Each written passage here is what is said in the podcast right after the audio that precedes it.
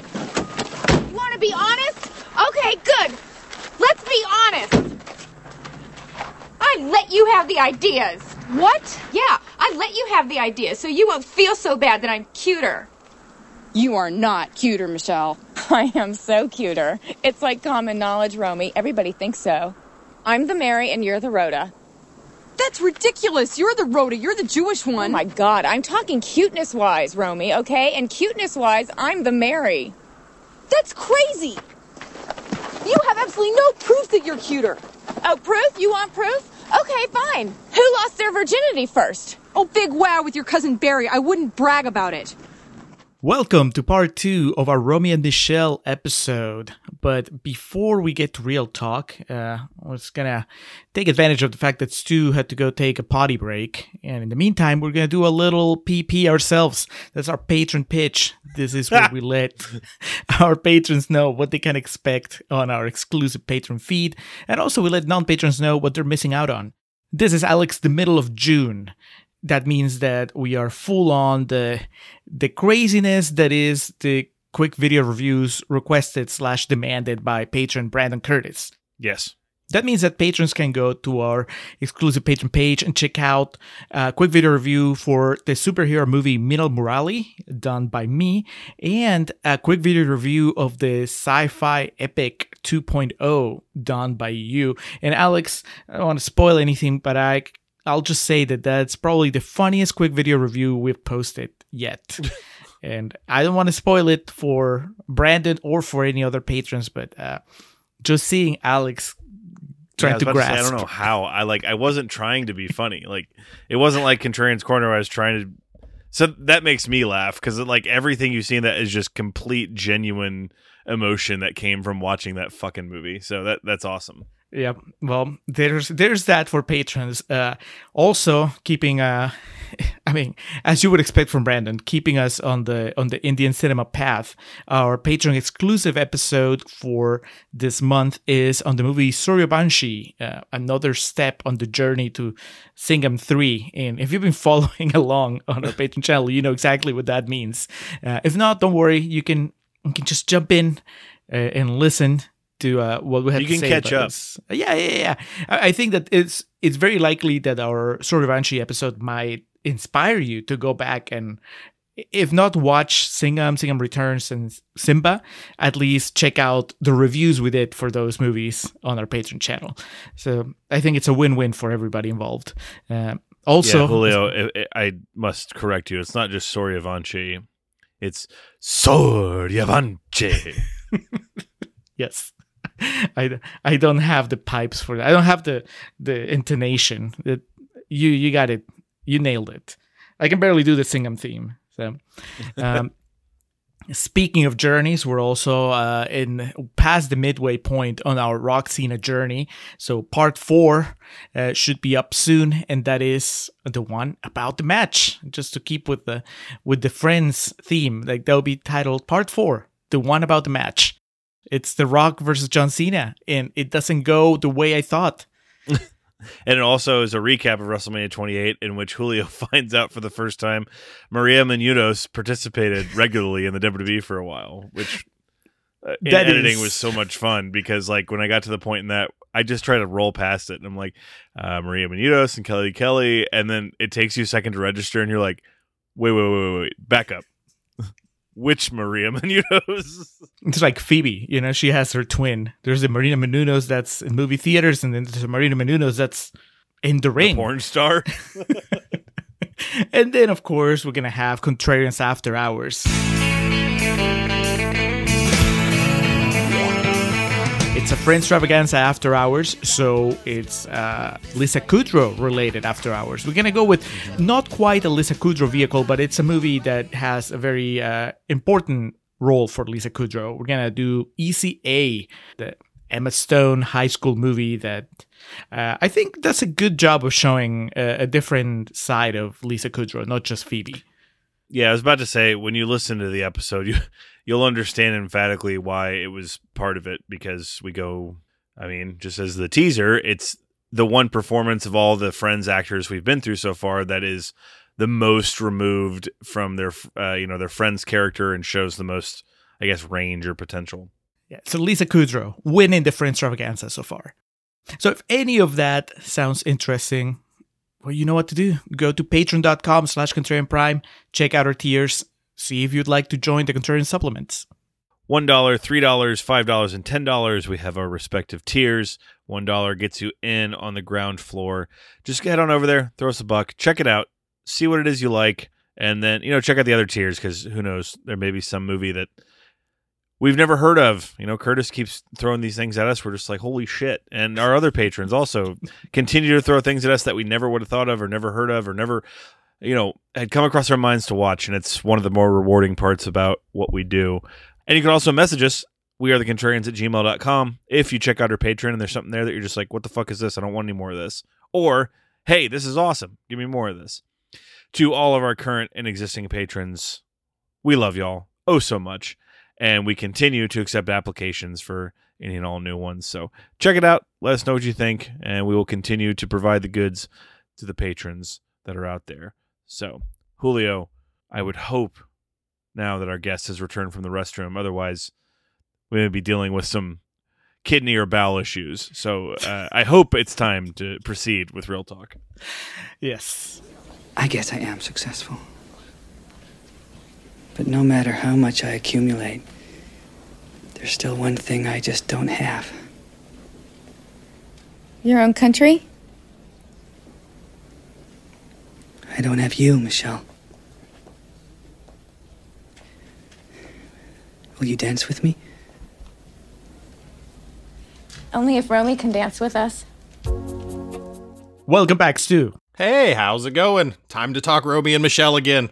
Yes, the, the, the real part of The uh, of real talk segment. Yes. I have to say, uh, having done this show for the first time, I listen to you guys all the time, Julio. You know that. I always listen to your show and imagine if I had to watch a movie and just pick out the exact opposite of what I'm supposed to, you know, quote unquote, feel about a movie, how would it impact how I felt about this movie? And I think it did to a degree in watching this. I think Oh, no. having to watch it through a certain lens might have changed how Dude, I it- feel about it. It happens. Like that's one of the things when Julio and I started this. I, I can't even go back and listen to like our first twenty or thirty episodes just because like the audio quality and you know when you do this long enough, you become such a perfectionist at it that like old shit drives you nuts. But mm-hmm. I do remember when we did those earlier episodes, it was so like ha ha ha ha, and then the more we got into it, there are movies we've watched where we're just like, well, I can't unsee this now, and I can't you know unknow what I know about it or uh, watching it through this lens does make this problematic, like that type of shit. So that's a real thing. What you're describing, I think Julio and I have had that with numerous movies. I think that it also kind of it, it's a, a stronger test for the movie. I think that you know, Correct. if you can look at it uh, a little more critically than you normally would, and then at the end of the day, you can come out of it and say, "Well, it has these flaws, but I still like it." Uh, well, that's good for the movie. I mean, it's I think it's a fair assessment. Or you may come out of it saying, uh, "Yeah, I don't like it, but at least I can articulate why I don't like it." Then that's also a win in a way. Um, It's also worked conversely, where we found something like positive in a uh, Elizabethtown is a great example. We're just like, we're like, eh, th- there's good shit in this movie. like you can't, yeah, there's some really bad stuff in it, but like there's some things that carry it and make it memorable. So it it goes both ways. Uh, I guess my main thing is I'm so glad to hear you say that because that's kind of what our whole mission statement is here. Um, does make it curious for this though. Uh, I will say, after listening to your Showgirls episode, I haven't done it yet. It's done nothing but make me want to rewatch Showgirls because I remember listening no, to no. Contrarian's Corner, and Julio was so committed to your show. I was just like, oh shit, Julio really likes this movie. And then obviously he did not. But yeah, I think that might be like the the the bottom of the barrel. I don't know. it's because, one of again, the bottom. Yeah, there, the we've done some bad movies, but not any that are that. There's some very troubling elements to that movie that are presented with just like absolute, you know, laissez faire that just not good. Elizabeth Berkley is no uh Mira Sorvino, let me tell you that right now. What's the name So- of this guy? Because this guy is no Paul Verhoeven either, Oh, and that's a uh, good thing. David Mirkin. Yeah, yeah. David Mirkin. The yeah, he wrote Deep Space Homer, wrote The Man Who Became Dinner, which is from the 26th season, so that's way out of my wheelhouse. Oh, yeah. And then um He directed the live action segment of Treehouse of Horror 6. Was that 3D Homer? Yeah. Or Homer Cubed, excuse me. So, David Mirkin, Mira Sorvino, Lisa Kudrow, and as I mentioned, the screenplay by uh, Robin Schiff. This was April 25th, 1997, budget of $20 million, a box office return of a hair under 30 million. So, didn't set the box office world on fire. As a matter of fact, it finished number two at the box office, finishing behind Volcano, starring Oh, Tommy Lee God. Jones and Anne Heche. Kudrow v. Jones. The winner was inevitable. In the United States, it was released the same month as Grosse Pointe Blank, another 80s themed high school reunion film that Disney was involved in. Uh, the main thing with this, the main takeaway, yes, it barely recouped its budget, but has gone on to have legitimate cult classic status. And that is where I'm coming into it because I remember this movie coming out because I remember seeing the TV spots and shit for it again. I was 10 years old. But I remember by the time, you know, I was old enough to like drive to Blockbuster uh, and rent movies myself when I was 16, 17. I remember this movie already having kind of this mythos around it. And that's the whole reason I watched it the first time. Uh, we'll get to how I felt then versus now. But before we do, Julio, critics generally favorable towards this movie. But uh, that's what you got for us. What are they saying? So, Alex, I, I sidestepped the Rotten Tomatoes critics because most of the links were to they didn't have any quotes, and uh, and the ones that were still there were not that interesting. So, so this is a Letterboxd roundup, as, as we like to do every now and then. And there are some people on Letterboxd that really hate this movie. So here's four quotes from four different Letterboxd users, uh, starting with Alice, who gave it half a star and says the only scene that made this film worth watching was when Lisa Kudrow flew into the air. She's talking about when she Rude. gets hit by a by a car, by a limousine. Uh, Lauren98 also gives it half a star. This is a rewatch. So, Lauren98, a glutton for punishment. She says, I managed to persevere through the whole thing, and that three person dance scene at the end was my punishment. I hate movies where middle aged people play their teen selves in flashbacks, but I hate this one more than most. Go back to Greenwich Village, Phoebe Buffay, and tell your friend to stay away from Fun Bobby. Fun Bobby! Have you considered that people playing themselves in high school flashbacks is fucking hilarious? Have you considered that? Yeah, how is that your problem? Like, it's not ideal, but it's fine. It's not the, the worst problem I find in cinema. uh, Zach Searles gives it half a star and says, Here we're given two characters who think they're hot shit, and we're given no reason as to why they should think that. So in scenes where you should feel bad for them, I don't because they're awful people. Are they awful people? I didn't think so. No. Uh, just that scene where Michelle was job hunting, I really didn't like her there. Yeah, and I Yeah. guess she's she's kind of mean to uh, Alan Cumming, at, you know, early on. Yeah. but, but that's just you know she was a teen. Everybody's mean. I just they're chalked that up to them being daft more than being bad people. yeah, Yeah. yeah, yeah. yeah. Uh, and we're gonna close with uh, Jerry Fartzia. What, Gives what it, an uh, unfortunate name. gives it one star. It says, watching this movie and knowing it's a favorite of people I like was very hard on my brain. It was so confusingly unfunny, it made me question whether in fact my comedy intake was broken. But then the dream sequence that makes up a quarter of the film ended, and I realized nostalgia is more important than art. The fact that Mia Sorvino didn't win a Razzie proves that Arthur P. Rasenhouse's ceremony has lost all meaning. If Oh, there was fuck a, off. Yep. If there was a VHS of this in front of me, I would spit on it. Oh, eh. jeez. Overreacting for Teach one. that VHS a lesson. Also, I did not. Is he making up the Arthur P. Rasenhouse thing, or, or is that really the creator of the Razzies? Doesn't sound real. Yeah. I, I like it, Rasenhouse. uh, but yeah, that's. It, I think these are all overreactions, but of course, you know. In no reality does uh, Mira Sorvino deserve a Razzie for this. She is the star of this movie. yes, I agree. I agree. That I think we can all agree on. Like, if of- you said Lisa Kudrow, I still wouldn't agree with you, but I would understand. But Sorvino, why? Uh, all right. Well, Alex, should we set the table as far as where Friends was before we actually delve into the movie?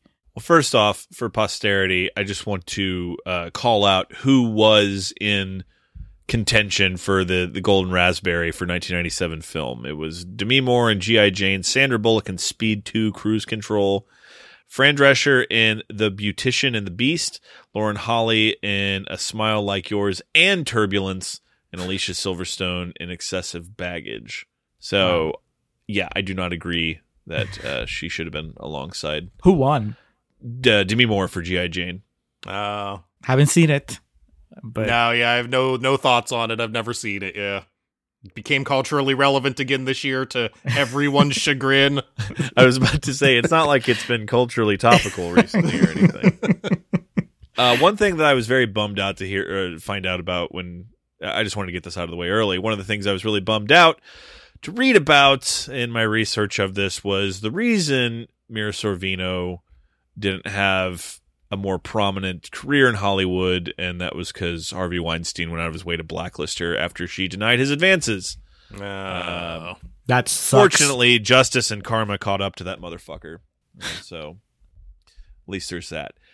Uh, yeah, might as well because I think similarly to uh, Almost Heroes, where I completely bogarted that discussion and turned it into Chris Farley talk. Uh, might as well go ahead and talk about where Phoebe was because there's a lot of different ways this discussion can go.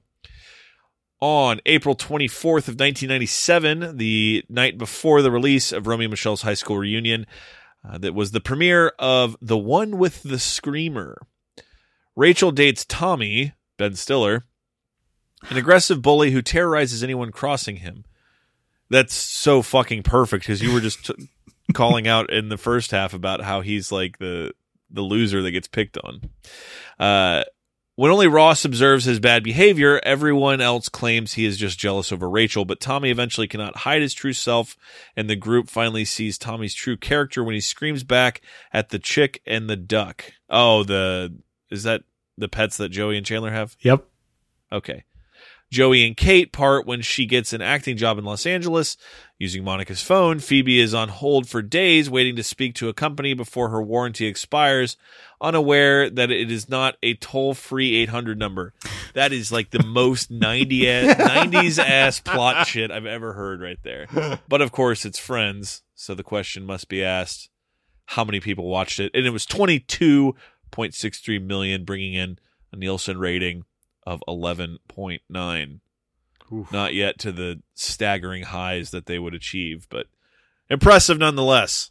I'm So- sure Alex can somewhat empathize with this. The only thing I know about Nielsen ratings is what Raw and Nitro did in the 90s, so I know 11 is much higher than they did, so it's it sounds enormous to me.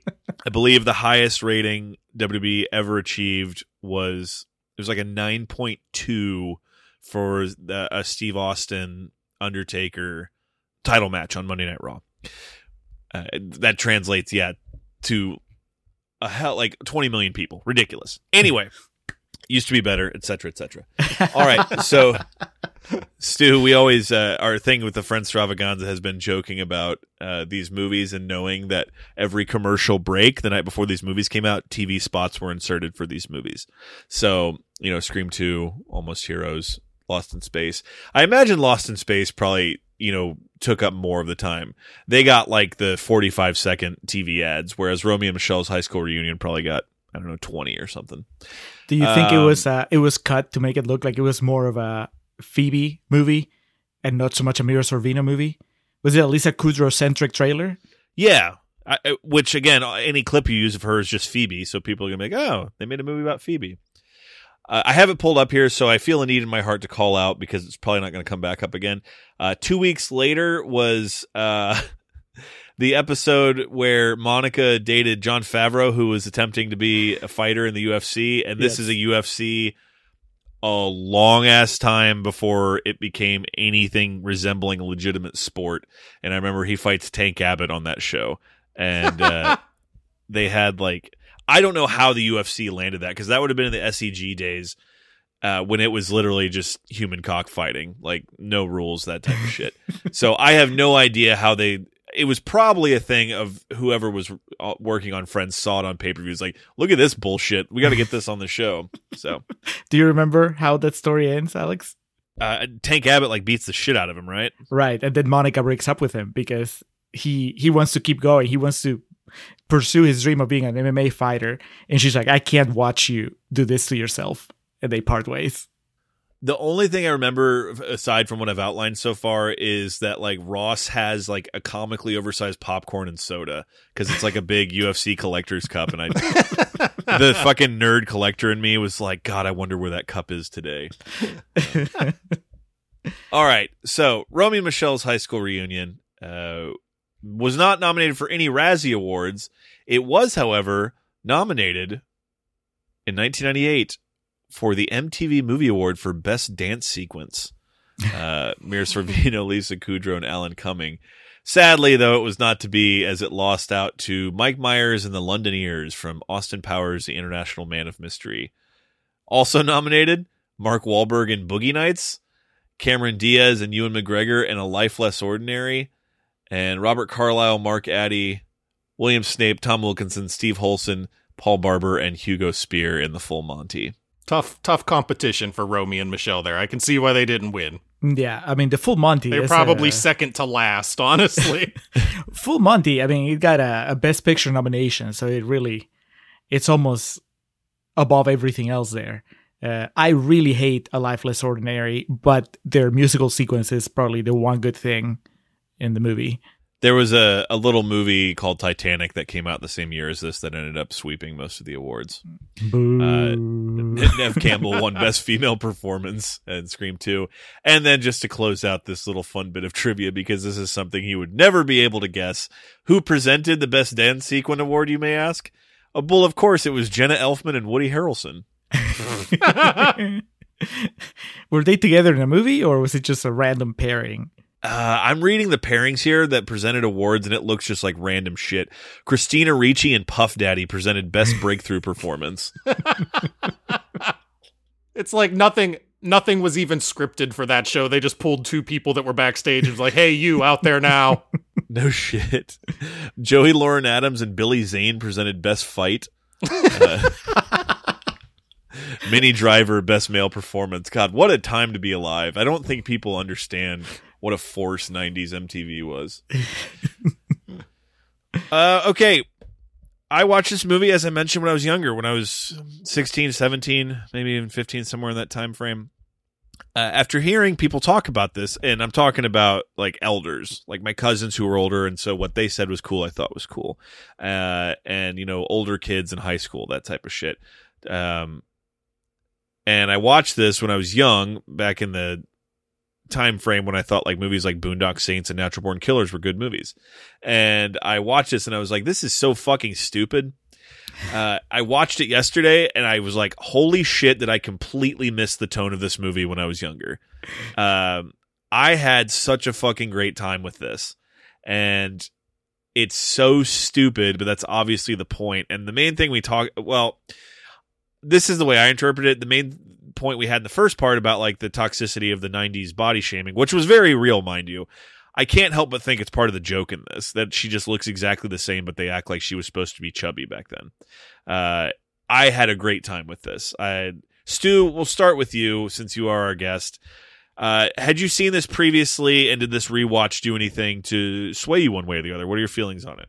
Yeah, I had actually never seen it before, and I think one of the reasons this movie probably flopped at the box office to a degree, but then ended up getting a cult following is I think this movie was marketed to the wrong people because all these years before I'd seen it, I thought Romy and Michelle were supposed to be like the A squad girls of their school. Like I thought this was marketed to those people. And then I imagine whenever the those those people went to see the movie, they realized like, oh, this movie's making fun of me, and they didn't like it. And so so the the more awkward kids, the more people who, you know, don't look back at high school favorably got wind of this movie, and that's how it became a cult classic. Uh, yeah, so I think it was just marketed to the wrong people because I had no idea what this movie was going to be about. I, like I said, I thought they were going to be like, oh, here's the popular cheerleaders, and they're trying to reclaim the glory of high school, but that's not what this movie is at all. And yeah, I, I had a lot of fun with this too. It's it's a perfectly good 90s studio comedy. It made me laugh. It's it did exactly what it sought out to do. It's uh yeah, what you're saying is right. I think the people, the audience you're referencing were absolutely, you know, satiated what was it? seven or eight years later when Mean Girls came out, the movie that's about the popular girls and that type of shit. And yeah, they definitely were because that movie made 130 million dollars. So those people definitely were pleased with it. But that's a that's a great call out. I think you look at the poster for this, you look at the advertising materials, and all you see is post. You see how cool they are now, and it yeah. Whereas like uh we talked about with can't hardly wait that's more endearing of like the the kind of outliers i think now julio uh we had some text back and forth i, I don't know what you're thinking man what's the we had our our dude text back and forth about how fucking hot mira sorvino is in this but what what oh, were she's your she's ludicrous in this movie. She Yep. is absurd how she looks in this movie. It is one of the most attractive showings of a woman in a movie that I've seen in ages. Uh, yes, it made me want to watch all the Mira Sorvino movies that I haven't seen and rewatch the ones that I have seen. And and not just it's not just her looks. I think she's also the MVP here in this movie. Uh, She Does she has that- always sound like this? no, that's what I was about to say. It's almost like this midwestern accent that she has going. I just the the last part of the movie where uh, you know Lisa Kudrow, let's fold scarves, and she goes, okay, just the way she says it's so good, and you know not to just sound like a fucking carnal piece of shit. It's the thing of how attractive she is is also how much she embraces it in her performance. Like when she's on the like elliptical bike and she's like, Hey Michelle, what does this remind you of? And she starts bouncing up and down on it. It's funny and obviously uh very attractive. But yeah, she's great. Um Julio, you had seen this before many, many years ago. Was this rewatch any different for you? Uh, yeah, I, I but see, I think that what I missed the first time, because much like you, it changed my mind a little bit, and I remember finding it funny, uh, uh, at least funny enough when I watched it the first time, but then also thinking it was kind of forgettable, and I went into it both ways because I, I mean I was already a fan of Lisa Kudrow from Friends, and uh, I liked Mira Sorvino from Mighty Aphrodite mostly, so I I knew the two leads, and I had heard the buzz. I didn't watch it in theaters. I I caught it like a you know DVD probably later, and uh, I remember thinking it was just okay.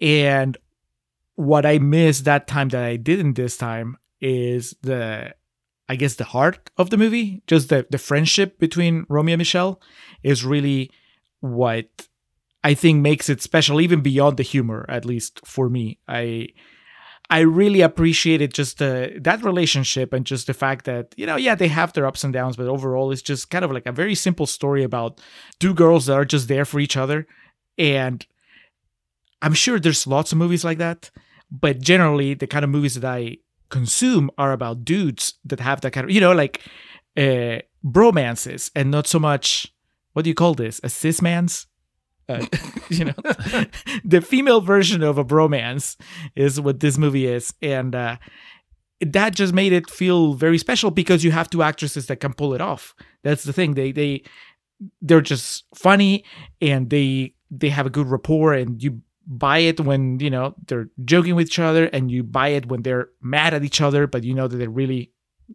you know you you have those kind of fights with your friends and and then you come back and that's that's really what made it special this time around. So that's what really made it uh you know the first time it was forgettable and this time i felt it was memorable. That I, i'm gonna be thinking about this movie looking forward. It's like oh yeah that's a good movie with with phoebe. So far easily the one in the Friendstravaganza that i've enjoyed the most. So that's that's a good thing. So i think that we're all kind of like on the positive side to different you know shades of gray probably but but yeah i liked it. I liked it a lot The chemistry between Sorvino and Kudrow is great too. Like you would buy that these two were both on Friends that are so used to acting against each other that they they just play off each other really well this whole movie from the first scene through the last. Yeah, it's not terribly often that um, the first line of the movie is really funny, and it, again, it just it, it caught me completely blindsided me. I was taking a drink and I ended up choking just because like I exclaimed when they pan the shot like pans into their apartment and they're watching uh Pretty Woman and Kudrow just extremely sarcastically says, "Oh, poor thing. They won't let her shop." Just the like they're just kind of watching this movie and razzing on it. I I I don't know why, but that tickled me to no end. Uh yeah, their chemistry's great and these characters, the way they're established and all these like just kind of throwaway shots that are so perfect. The one that I really just absolutely loved was when it's panning the uh they're on the treadmills and it's panning all of them and it gets to them and they're just walking in high heels on them. And it's not like at any point in this movie they really just pause the film to call out how vain and you know um narcissistic these characters are. It's just every scene even when they're working out they're wearing like these ridiculous outfits and shit. It's yeah, I think I just overthought it the first time I saw it. It's just it's a lot of fun. There, there's a lot of really good comedy in it. I I can't I could not stop laughing at the dream sequence when Lisa Kudrow is just walking around in her bra because like she just it, it's almost like she keeps forgetting that she's just in her bra and then you know she'll comment oh yeah I couldn't find my shirt but just the way it's like played so straight yeah, I, when she goes up to accept the award, she says, "I'm sorry, I lost my top." It's such a good line. uh, and they have just kind of those ditzy moments too with the the hand job thing, and um, one that I laughed pretty hard at was when they go to the reunion and the Christy, the bully, tells uh Romy, "I have three kids now," and she's not trying to be mean. She just responds, "Wow, you must feel really tied down." I, I thought that was really good, and uh yeah there's it's just it's really simple and i think it is a movie that you could really easily overthink but if you don't it's just a it's an easy watch it's 90 minutes and there's a lot of really good parts to laugh at um, I think that part of the charm, part of something that I just really like this time is that it's like the, Romy and Michelle are kind of like in the middle of the social ladder, the social pyramid in high school and and later in life, right? Because they're they're not the popular girls, but they're not the least popular girls either. They're kind of like you know they're people that they pick on you know inadvertently and then there are people that pick on them. And that i think that you don't usually see that or at least i don't feel like i see it as often in movies. Usually you would either have yeah the really popular girls like mean girls or you have the the complete outcasts that are uh miserable and and just have no social uh you know they, they really don't understand social cues and have a really hard time whether they're playing it for comedy or not. But Romy Michelle kind of like navigating that mid zone where I, I, I thought it was adorable when uh Michelle goes like you know I never thought that we had a bad time in high school until you brought it up. You know she said something along those lines that she, in her mind they had like a blast the entire time and they she never even thought that their lives were not good enough until Romy brings it up. And that was uh I guess refreshing. Again, you know, it's just like something that usually because you, you, they're not either of the extremes, and that made it uh, just a little more fun, a little more uh, interesting to hang out with them for 90 minutes. Like I don't know that you could sustain this for any longer than 90 minutes, and I think that the the, the elongated, the extra long fantasy sequence might point to that, to the fact that you know there's only so much you can do to keep the story going with these characters, yeah. but but for what we got, I think they they got it just about right. No, this is so weird. I didn't know you were living in LA. Well, now that you know, will we be getting together a lot? Janeane Garofalo, some people's cup of tea, others not. I think uh, use of her like this is great. I she's you know obviously just supposed to be overtly bitchy in this, but her like no nonsense attitude, like the part where she blows the lie about the post-its is great too. I can't remember the guy's name. I should have wrote it down. She's like, I invented Post-its. She's like, no, you didn't. She's like, well, then who did? You know, John Smith. I went to school with him. He works at 3M, and you know, just goes back to whatever she was doing.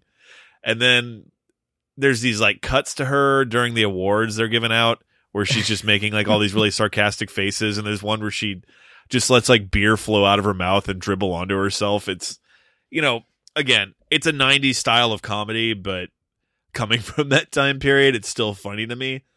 Uh, her ending up with Justin Theroux in, you know, I, I, don't really know how much of a purpose it serves for the movie, but for the sake of saying, hey, have you ever seen that movie where Janeane Garofalo and Justin Theroux make out? I guess it's there for that. are you, uh, uh, I know you said that you've watched, uh, The Truth About Cats and Dogs, Stew, but are, so are you a Janeane Garofalo fan or are you more indifferent to her. Uh, I I I think this movie is the perfect use of her. I definitely liked The Truth About Cats and Dogs when I saw it. I mean, I haven't seen it since I was a teenager, but I remember seeing it and, and really enjoying it. But I think this is the perfect use of her because I she's very much a caricature herself, so it's tough to make her a leading role person. Like she is the sidekick, the smarmy person who's going to come in and make some jokes, but it's tough to get that character to carry a movie. So this is pretty much peak what you can do with Janeane Garofalo in a movie. I think they use her as well here as any film ever will. I would argue Wet Hot American Summer, but that movie's basically just like a deconstruction of movies, so that doesn't really count. The the other thing that I like burst out laughing at was when they were arguing and she's uh, who lost their virginity first. That was to your cousin Barry. Like obviously that's got some pretty dark and l- crude undertones to it, but thought that was uh I just yeah, I, all their scenes together, the way they bounce back and forth off each other, like you called out, Stew, their chemistry is just it's not it's the shit you can't buy, and it's um, it's even more so because trying to act like you're kind of airheaded or unaware of your surroundings can that's a really hard thing to pull off, and the fact that they're so convincing and as a pair together, I think that's fairly impressive. It, it, it, comes back to the idea of her being Phoebe. That's what makes Phoebe like stand out. If Julio being a big Friends person, correct me if I'm wrong, but she's like the most kind of spacey of the group. Mm-hmm. Joey obviously isn't going to any Mensa conventions, but it's like a different.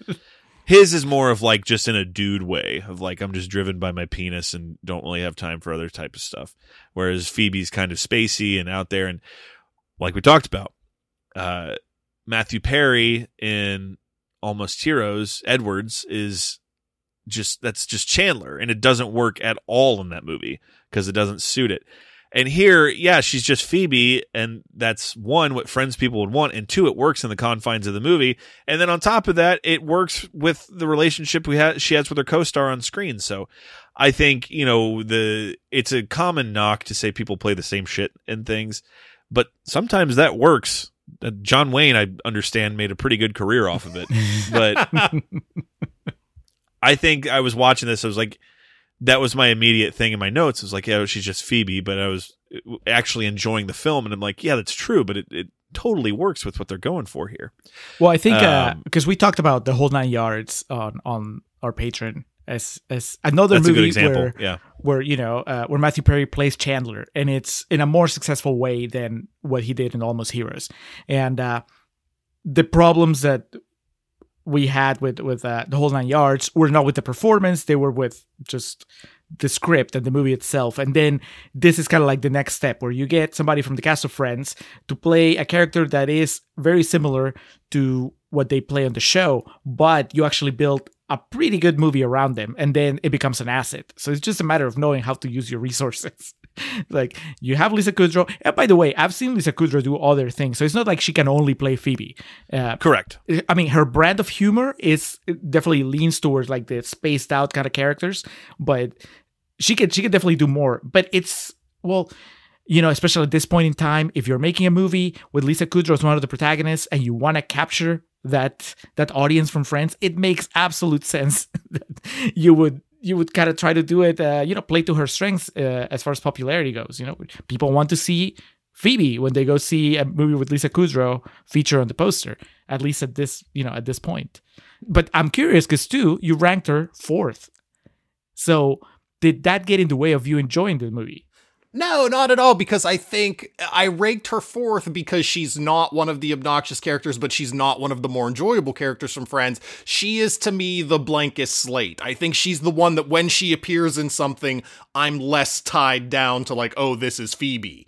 Because she's a very prominent character on the show, but the other characters just seem like they have more going on at any given point. Like you were talking about how she's not as dumb as the Joey character, but she's very flighty, and it always just feels like Phoebe kind of exists in her own world within Friends, mm-hmm. where, like Billy said, we're not really sure how she relates to anybody else. like, how is she in this group? And everybody else has their different things going on. And then you have this girl who is like physically intimidating, but super kind, and has this tragic backstory, but is just a weird ditz. And it just feels like there's these other five characters that perfectly exist inside the Friends verse, and then there's her, and she just kind of works playing off everybody else. So I think for something like this, or just her in any movie, I'm less inclined to be like, well, she has to fit this role. Because even in Friends, like, she kind of flits about and plays a different foil to any different character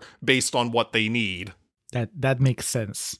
And I, I just for the record, I would probably rank Phoebe, man, maybe fifth, like above Ross. So for all the shit I've been giving you, Stew. See, you have her even lower. Yeah, but it's it's not about her being bad. It's about everybody else being better. Like as characters, I just find them funnier. But uh, Alex, are, are you ready to talk about the MVP of this movie, or or do you want to talk about Alan Cumming? Well, let's go ahead and move on to Alan Cumming because I think the thing that brings them all together that I, I wanted to ask y'all's thoughts on is the the dance sequence. I was watching that and I was just like, "Holy shit, this is incredible!" the fact that they show up and have like this perfectly choreographed dance sequence, but they're like Alan Cumming's the only one that's like actually good at it. Uh, you know, because we see the dance sequences with uh, Romy and Michelle earlier, uh, not sequences per se, but when they're at the club, they're just very like robotic and they're dancing and whatnot. And so, you know, them just doing like the waving arms and stuff throughout this, I I thought that was just like the perfect payoff to it. So, Alan Cumming, what would you say he's most known for? I mean, to me, he's most known for Nightcrawler, but at the world at large, maybe The Good Wife? Oh, he isn't the good wife, right? Yeah. Yeah, that makes sense. That, that would be his thing now. Yeah, I mean, I think that I also think Nightcrawler, but in my mind, even I haven't seen Cabaret, like I, the the movie adaptation. I know that he plays uh, the, I guess, the narrator in Cabaret. So in my mind, I'm always thinking that's what people know him from, and then I know him from Nightcrawler. Yeah, but you're right. Maybe the the good wife might have just finally overtaken. Uh, I mean, he is a, I wouldn't say he's a dad guy kind of actor, but he is kind of a respected character actor for the most part. You bring up Alan Cumming and you're like, oh, yeah. He owns his own bar in New York. Just quick sidebar. He owns his own bar in New York City called Club Cumming, uh, where they regularly host Romy and Michelle theme day, which involves 90s music, DJ requests being written on post it notes, and scarf folding stations. Okay, so he's a lot more fun than I give him credit for. Uh, I was So about they to hire say- somebody who walks around and unfolds all the scarves after a while so that new people can come in and fold them. Yes. I hope uh, Mira Sorvino and and uh, Lisa Kudrow make appearances every now and then. You just don't know when it's gonna happen. They're just gonna Yeah. crash the party. Um, I was gonna say, and not in a way to like diss him at all, but I just Alan Cumming is one of those actors that I never think about until I see him in a movie. You know what I mean? Like, there's if you ask me to make a list of whatever, Alan Cumming is not gonna be part of my mental process. Uh, maybe he will be now. It's now that I have, because this is he's kind of a an important part of this movie, even though he's he doesn't have a big part, but he's an important part. And maybe now I will I will think of Romy Michelle, and that will lead me to Alan Cumming. But he's good. I I appreciate the boldness of that dance sequence. I don't know that I enjoy it as much as I was supposed to. We're we're joking about cringe stuff in Contrarians Corner, and this is the one thing that I cringed at. And I was like, oh my god, make it stop. it's so bad. I understand it's meant to be bad, but uh I guess maybe bad dancing is just is just a little too much for me. Like the I love the end of Napoleon Dynamite. Like that dance sequence, it's it's awkward, but in a way it's kind of fun. And this was just awkward. It's awkward in an empowering way in Napoleon Dynamite. This is just like, oh, it's a 90s comedy. Here's the obligatory dance sequence. If this movie had come out five to six years later, they would replace the dance sequence with like 28 more gay jokes. Yeah. Yes, it's true. Uh, yeah, I mean, I think maybe if they had turned out to be good dancers, not great dancers, but just good dancers, uh, that would have, I would have been more comfortable with it. But that's, I get the feeling that's on me, not the movie, and I get the feeling that people that love this movie, like the, the people that made it a cult classic, probably adore this end sequence where they just dance in a ridiculous way. But still, just I gotta be honest, not quite my my thing. I and, and while we're at it, I mean I might as well just clear up the the just where I stand in real talk. I do think that the movie has a bit of a confusing ending. It's fine. It's a comedy. It's trying to be funny, so it, you know I wouldn't take it too seriously. But it is a little weird that the way that everything pans out in the story. It's a little bit of what I said in Contrarians Corner. That I I just wish that they had committed to the message of like who gives a shit if you don't fit. You know, the, as long as you're happy, and uh, and then the movie does that, and then it piles on happy ending after happy ending. Like uh, the fact that they make uh, Billy a drunk that doesn't even know if he's the father of uh, you know the the baby that his wife is expecting. I'm like, it's funny and it's satisfying, but I also think that it's just uh, uh, it makes their victories a little less impressive when everybody else is already a loser. You know, I think that it, it's it's a little more powerful if they win, even though the bad girls are are happy and successful, and yet they still Romy and Michelle still manage to feel successful. Uh, it's a lot easier for them to feel successful when well the other girls are a mess. Uh, but I also understand it's a comedy, so you know you want to go with with something that's a little more crowd pleasing. This is this is me now. See, I am overthinking it now, Alex. I'm I'm being you back when you were I don't know 12, 13.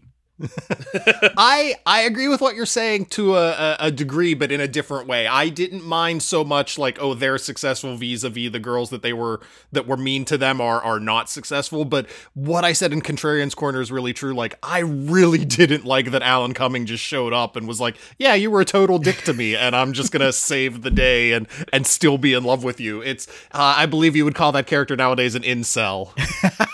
He's just been pining away for the the hot girl in high school who was mean to him all these years later, except he channeled his energy into something more positive, uh, making rubber for shoes. Yeah, I, I, I tell you though, like if, if, you bring that up with anybody that loves this movie, and I imagine their thing would be what we just said. You're overthinking it, man. It's a comedy. Yeah. and they would be right. It, it, it's it's fine. But if I had to explain why in the end when we get to ratings why i rate this movie the way i rate it uh, that would be one of the one of the reasons.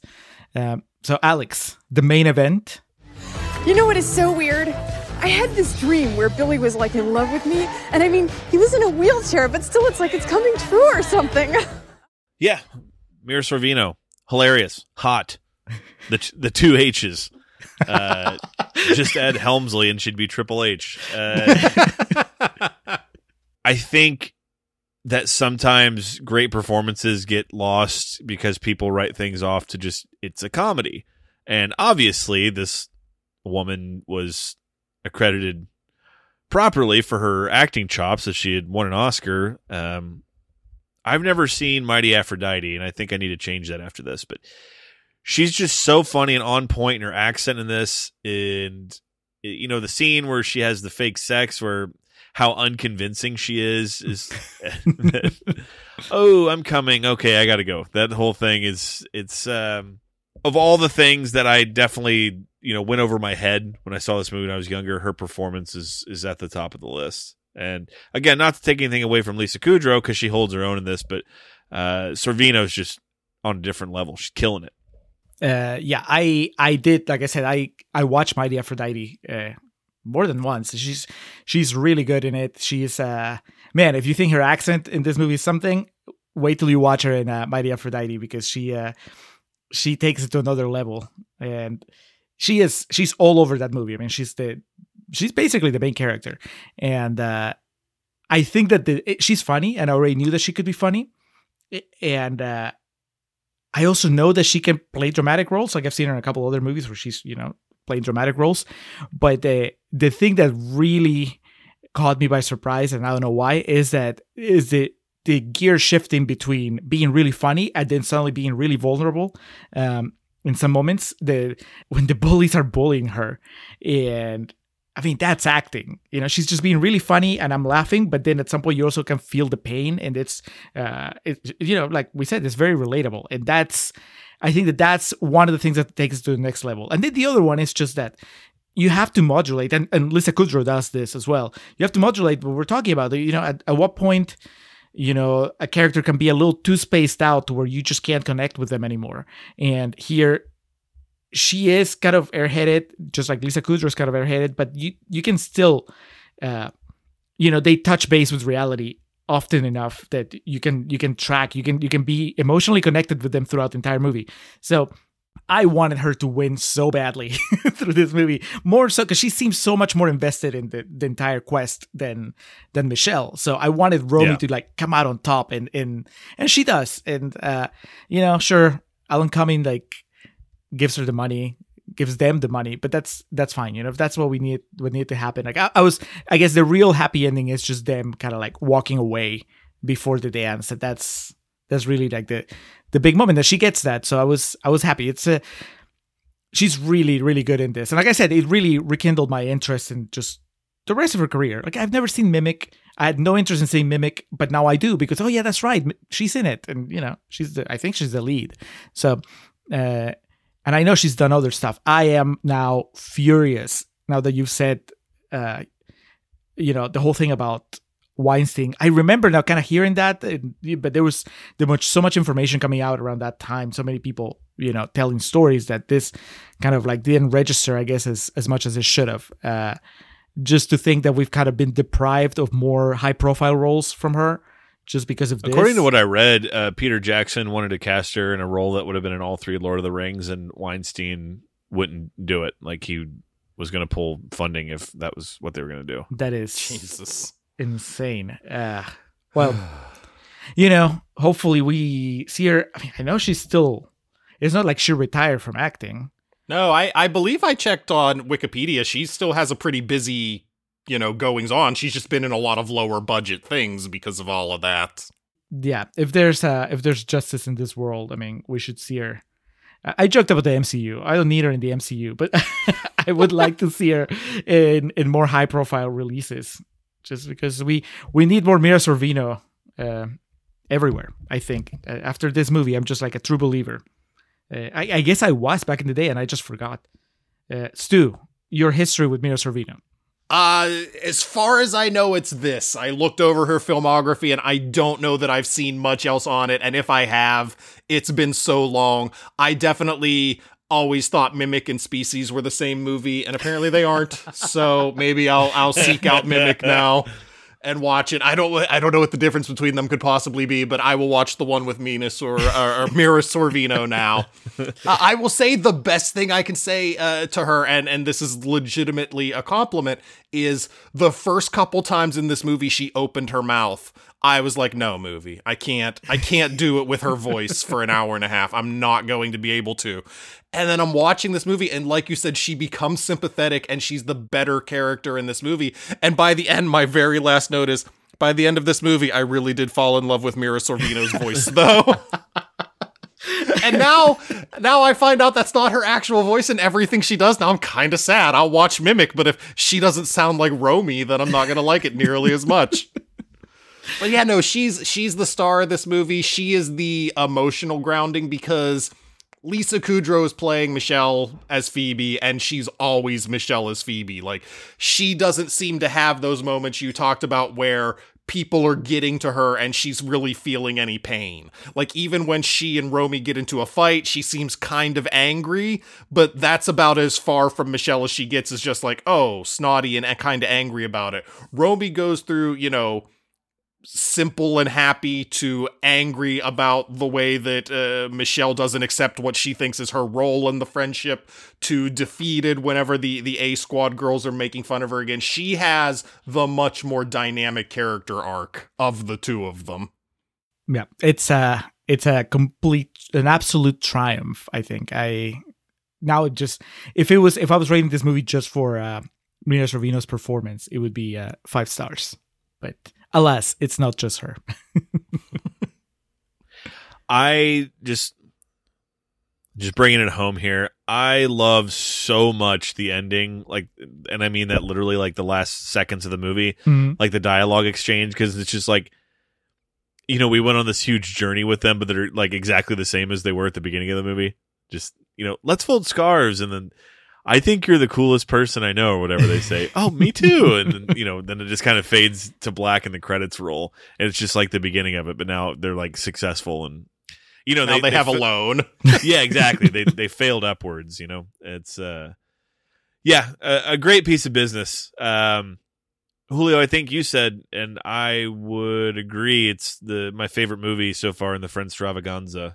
Yeah, it, it is it is definitely the so far the highest point in the Friendstravaganza. I want to say, uh, at least for me, uh, both on the main feed and also on the the after hours B sides that we've been covering. Uh, I, I guess I'll ask you now, Alex. Uh, this or the first Charlie's Angels?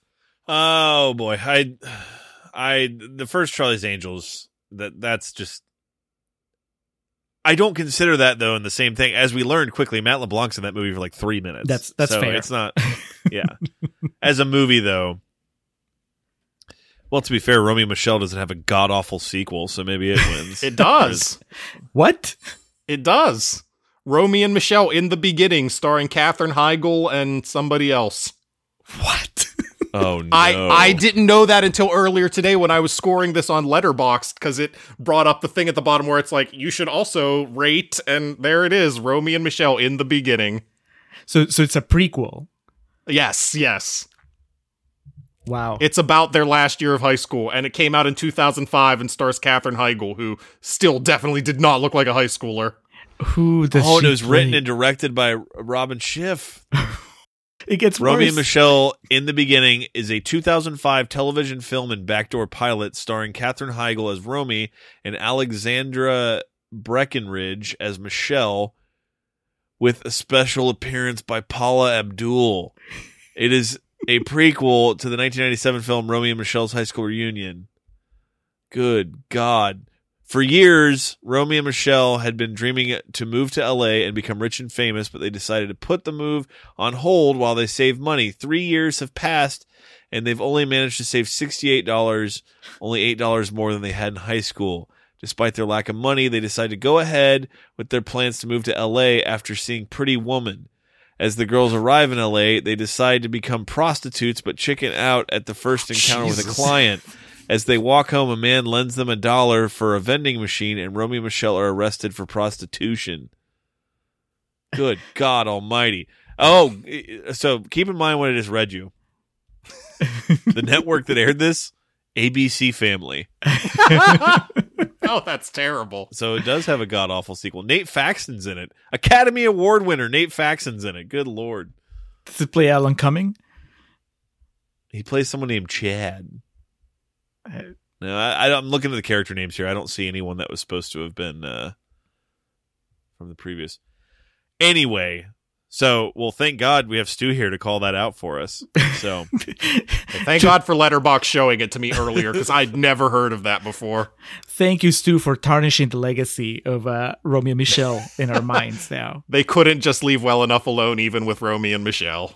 And how perfect is this? We're, you know, just uh, four days away. It was May 30th of 2005. So we're about to be on the 17th anniversary of Romy and Michelle in the beginning. All right. Well, yeah, Charlie's Angels probably takes it uh, for my favorite movie we've done so far in this. But this is great. This will definitely um, be added to the collection at some point. All right. So moving into our uh, our grades now stu i grade on a letter grade scale julio does the star ratings um, feel free to rank this film however you please. I will start off by giving this i think i'm going to go ahead and give it a b minus. I gave it three and a half stars my letterboxd review uh, and you know a lot of the aspects of it are that of a c movie but the performances and like the laughs that are good are fucking great. So i'll just go ahead and give this a b minus uh, Stew, we'll we'll sandwich you in this contrarian's uh, hoagie here. What's uh, what's your ranking? Uh, I typically do out of 10 on my show, so I'll bring that in here. I'll give this a six and a half. I really enjoyed it. Like you said, when it made me laugh, it made me laugh really good.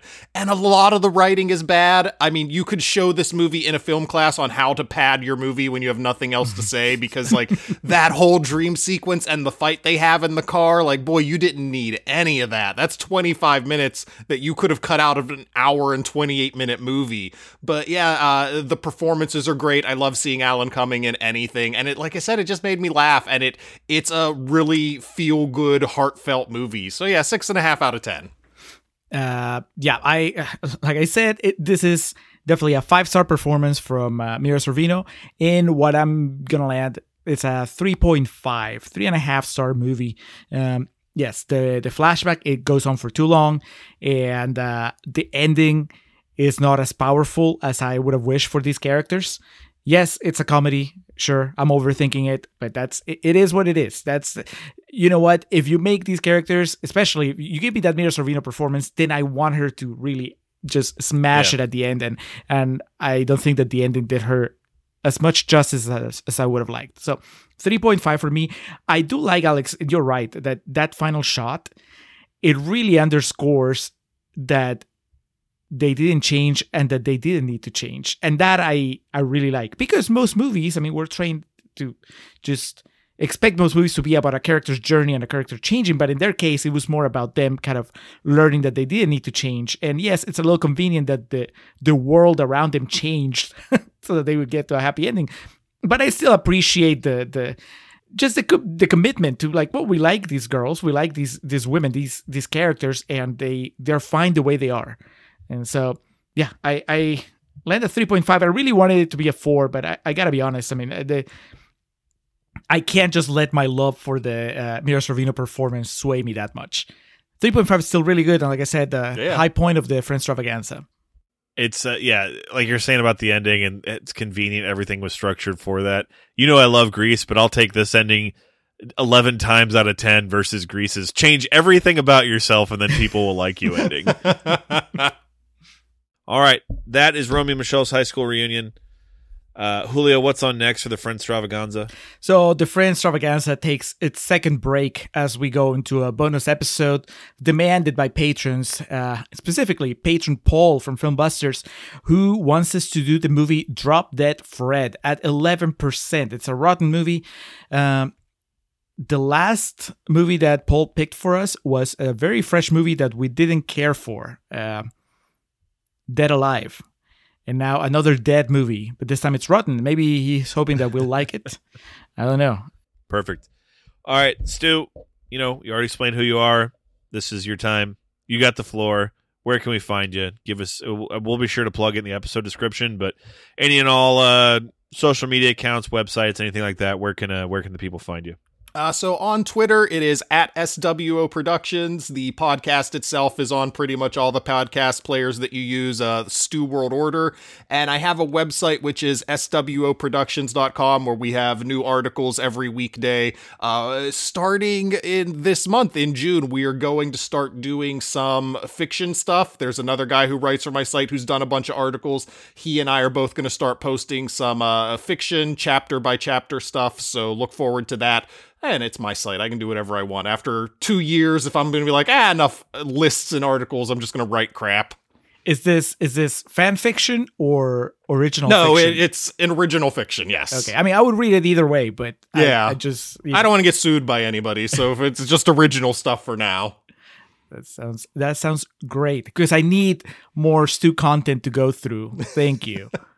All right, listeners, now you know where to find Stew. Stew, thank you for being with us. Uh, now we're going to move into our perennial plugs. To take us out of here, we start off by giving a thanks to the Festive Years, who provide our opening and closing tracks. They kick us off with Last Stand, take us home with Summer of 99. Be sure to head over to thefestiveyears.com for any and all Festive Years needs. Our friend and fellow podcaster Hans Rothgiesser, he's the man behind our logo, behind all the graphics on our webpage, our Patreon page, our merch page. Very talented guy. He's not only an artist, but he's also a podcaster. He has two podcasts, Nacion Combi, which is about Peruvian current affairs, and Marginal, which is about economy. And he writes books, novels. I heard that he also invented post-its. If you want to find out if that's true, check out his website, mildemonios.pe, M-I-L-D-E-M-O-N-I-O-S.pe, or you can ask him directly on Twitter at mildemonios or email him, mildemonios at hotmail.com. Hans, thank you for all your support. And we thank the support of Ms. Zoe Perez, who is our social media czar. If you're on Facebook and you haven't already, be sure to give us a follow, uh, facebook.com slash contrarian prime. There you'll find some exclusive videos previewing upcoming episodes of ours. Material that you may not even hear here on the, the mainstream, the podcast. Zoe puts those together and posts them on our Facebook account. Much like on Instagram at Contrarian Prime. Give us a follow there. Zoe will post uh, images, previewing upcoming episodes, interactive graphics, audio clips, video clips, all that good stuff. Be sure to check it out. And like us, be sure to thank Zoe for the work she does. And that concludes this episode, this stop on the Friendstravaganza. One more time, Stew, thank you for being here. Yeah, thank you so much for having me. Love you guys. Super, super excited to be on. Long time coming. Absolutely, and we're so happy to have you. And uh, so happy to have you, our listeners, as that does it for this episode of The Contrarians, where we're right and you're wrong. We'll catch you next time.